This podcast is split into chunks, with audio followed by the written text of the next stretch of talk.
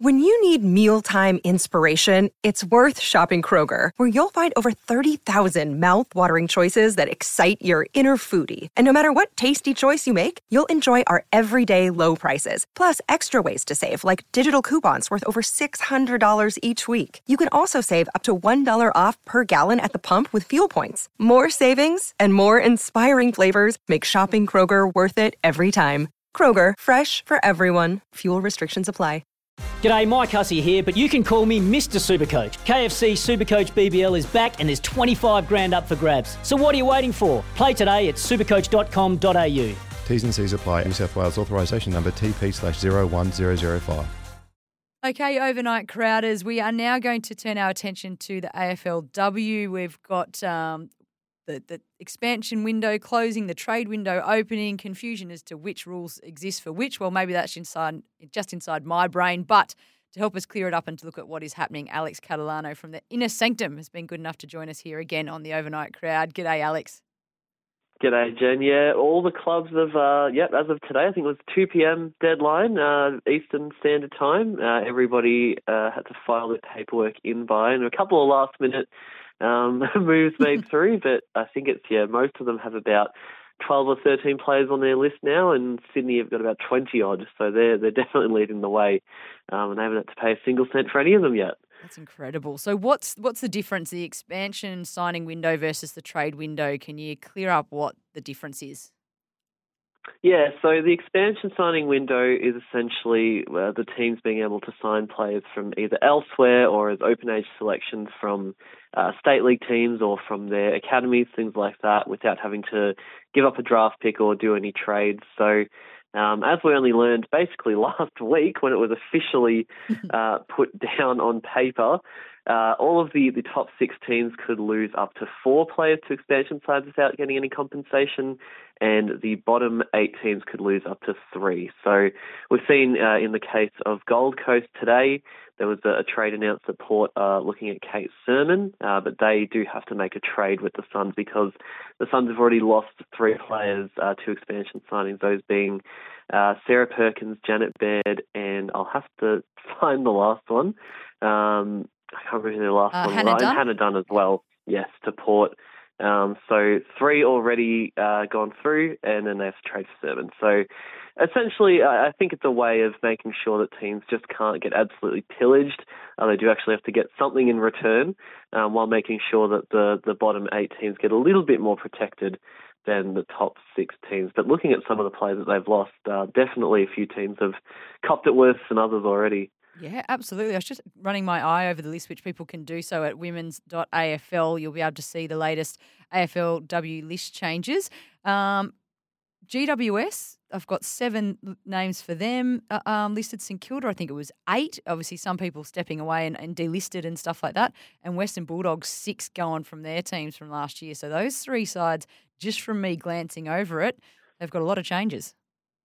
Yeah, the Giants. I mean, I think we probably all expected the Giants overall to be one of the teams that were going to suffer, given that they had the Swans coming in, obviously being the only team in New South Wales for the first six seasons of the competition. Uh, they were always going to get a little bit rated, and you could say the same for Adelaide, but arguably the Giants have suffered a lot more than Adelaide have, given not only the, the players that have left, but the nature of where they were on the ladder as well. Uh, the Giants obviously struggling a little bit more than the Crows, who just won their third flag and Yeah. have always been a powerhouse of the AFLW competition. But yeah, I think they're probably one of the clubs that have come off the worst from this. Um, obviously, a few names that they really would have wanted to keep around Rebecca Privatelli, Ellie Morphett, probably two that really stand out to me uh, exiting the club. Privatelli obviously didn't quite capture the form that she had in 2020 this year, but was an important part of their forward line, and especially with Cora Staunton uh, not getting any younger, but I say that, but she still plays like she's a 25 year old. Um, she she probably could have used that extra support, and Ali Morphett, one of the the really young, talented rucks of the competition, both across to the Swans. So I have to say, of anyone, the Giants probably looking in one of the worst uh, conditions coming into 2022 part two of all the, the current teams in the competition. Yeah. Yeah, it looks a bit brutal. And I think Western Bulldogs uh, losing the likes of Bonnie Toogood and Izzy Huntington going is going to hurt them, and, and several other names. But the other, uh, just as I looked a bit further, Collingwood also have six changes, and Fremantle as well six changes, which is probably one that surprised me the most when you look at a, side that seemed to travel through last year pretty well. I think I thought they would keep their majority together, but yeah, six changes for Freo listed as well. Yeah, well, Freo, I think, especially when you've got two well and truly best 22 players in Steph Cain and Gemma Houghton both making their way out, uh, that will be a bit of a change, I think, for the, the structure in the the forward line and along the wings. Uh, I think they should be okay, especially with the, the Antonios sticking around uh, through that midfield and sort of half forward area. But yeah, the, the third, I think, yeah, the last two years, um, they've lost now three of their, their best ever goal kickers in their history, the Dockers. So um, I was a bit iffy on how they were going to do it this year, and they managed to, to do it. But without Houghton as well in the forward line, I think makes things a little bit harder for them. Um, but you know, they might prove me wrong. Amy Franklin might become a, a 20 goal goal kicker in uh, this season and might explode out of the blocks. You never know. Mm. Um, but I think a, a team that's got an even more dire situation in the forward line, like we mentioned, the Bulldogs um, losing their two first choices in Izzy Huntington and Bonnie Toogood. Um, plus Brooke Lochland making her way out as well to the Swans. Uh, that is basically the majority of their first choice forward line gone. Uh, and not only that, but in terms of their tall stocks, Elise Gamble leaving as well to join the Bombers. Um, so they're looking a little bit thinner down in the back line too it really points to, I think, what is going to be a hard, hard year for the Bulldogs, and that, you know, they've lost players before, but they've managed to slowly build a core back together. But now, their their spine of the team has really, really been damaged uh, with these players departing. So, you know, important positions to fill for them, Jen, with this upcoming uh, draft, and tall players don't grow on trees. You've got to really build them up. And you look at a player like Nell Morris Dalton, who this year she's finally really starting to break out, but it took her two or three seasons to really get to that point. So it's going to be a slow and painful build, I think, for the doggies uh, for probably the next three or four years. Um, how long away do you think AFLW is from the draft being a genuine national draft and, and players you know, going to the, the bottom place, you know, number one goes to the bottom placed side the next year, that sort of situation we see in the men's? Well, I think with that aim that the AFL currently has to to professionalise the competition fully by 2026, I think maybe that would be the time for it, given that you'd hope players' wages will be enough that they can support themselves with a move into state and they don't have to worry about, you know, finding a new job elsewhere um, they can actually just not have to worry about their financial security and just uh, move across the country if they really need to. So I think that should probably be the aim. Um, obviously, it's it'll be really good for teams like GWS and teams like West Coast who seem to be struggling with the the pools of talent they've got available to them just in their state, especially now that the Swans have picked off a lot of their really good ones, and West Coast seem to struggle to attract anyone in from elsewhere, and even are also going to be still losing a few players in this upcoming off season as well. So.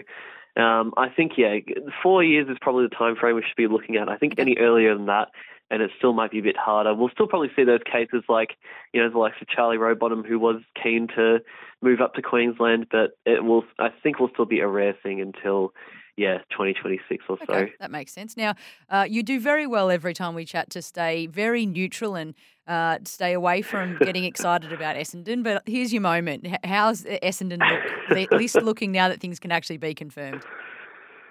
Yeah, I think the Bombers have done really, really well. I don't want to say they've done the best out of all the expansion sides. It's very, very hard to, to call at the moment because none of these teams have played a game together yet. But I think of the four of them, I'd put the Bombers in the, the top half of, of those teams. Um, they've really built a, a forward line, which I would argue is probably one of the areas in the AFLW that you should be looking at the most, given that we've only got so many players that are kicking multiple goals a game, and the Bombers have brought in a number of players that are really capable of that.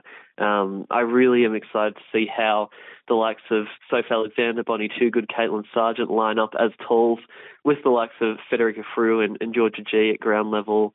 Um, it is a really exciting prospect for, for Bombers fans, but um, I think obviously the, the defence still needs a bit of work. Getting Gamble in is great.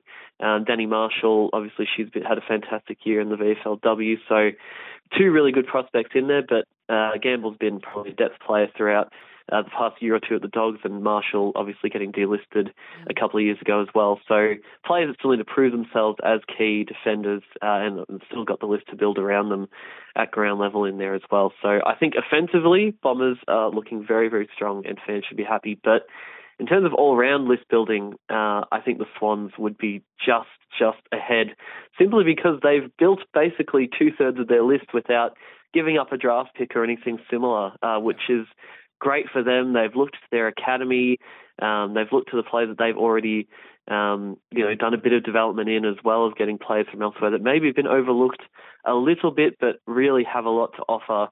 I think they've built up a fair bit of depth in their midfield group already, which is also going to be really important. So, um, umming and ahhing back and forth between the Swans and Essendon as to who's looking like a better list, but they're both well poised to challenge from from round one this year.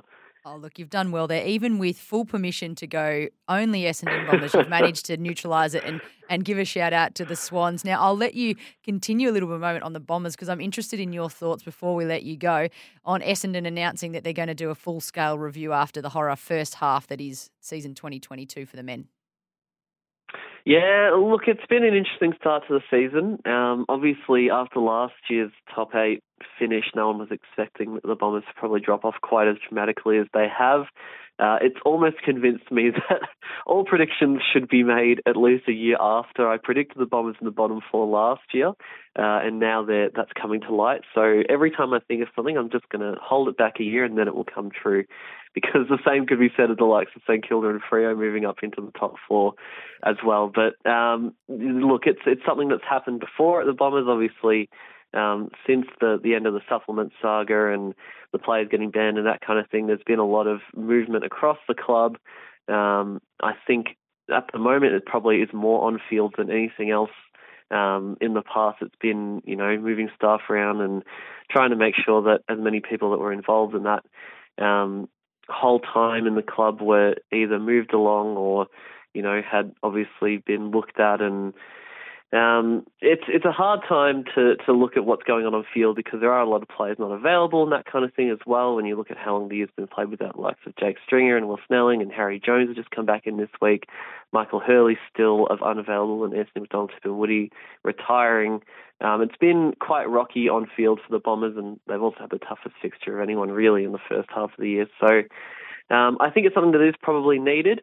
Uh, and given the, the start to the year and how they've gone away from what the game plan looked like a lot in times last season, uh, it's one that is well needed for mine. But uh, I don't think it should be too dramatic in terms of the, the list itself. Maybe a few players need to look at um, their future, and in the football department, I'm not sure where if there's a coaching breakdown somewhere along the lines. It seems like Ben Rutten's got a really strong assistant coaching panel around him, so I'm not quite sure. I'd like to know things like why the likes of um, Alex Rance, who came on as a development coach very briefly, only left after so long. Um, so I think there's got to be something within the football department that needs to be looked at, but what that might be, I'm not 100% sure. All right. Well, we'll swing. We'll allow you to swing back to something that makes you put a smile on your face this weekend because we need your moment of the weekend, if you can. Oh, moment of the well. It was a, another great round, um, footy wise. Obviously, the continuation of Sir Doug Nicholls' round was great. Um, but in terms of a single moment, I think well, I, I don't want to go biased here, so I won't go biased. I could very well, very well come with an S in a moment and say the return of Harry Jones, which was fantastic, uh, and put a smile on all. Yep, you got it in there anyway. But yep. I think um, I, I, want to say Collingwood Carlton, eighty thousand yeah. at the G again for this great rivalry. Just the game as a whole, I think we haven't had these two teams be this competitive coming into what is one of the most traditional rivalries in the AFL um, in in so long. So to see these two teams, Carlton pushing for a top four spot, Collingwood trying to crack into the top eight, going at it with everything they had, and the ups and downs of the game, the final quarter, the final minute. Um, which was just absolute pandemonium and made me very glad I don't support either one of these teams because my heart would have been out of my chest yep. in that last minute. Uh, I'm sure every Collingwood fan is absolutely worshipping the ground that Darcy Moore walks on at the moment. But just the game as a whole, I think it's great to see such huge crowds of the footy.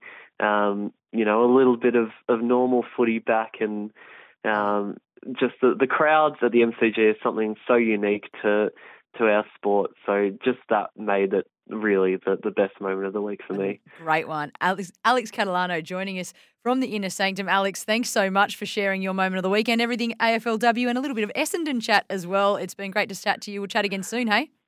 Thank you, Jen. And yeah, thank you for springing that on me as well. Any chance to talk about the Bombers?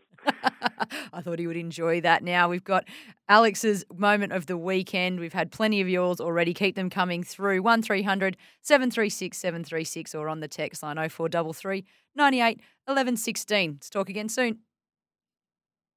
Want to witness the world's biggest football game? Head to iCanWin.com.au, predict Australia's score with a crystal ball, and it could be you and a friend at the FIFA World Cup Qatar 2022 semi finals, all thanks to McDonald's. Maccas, together and loving it. TNCs apply.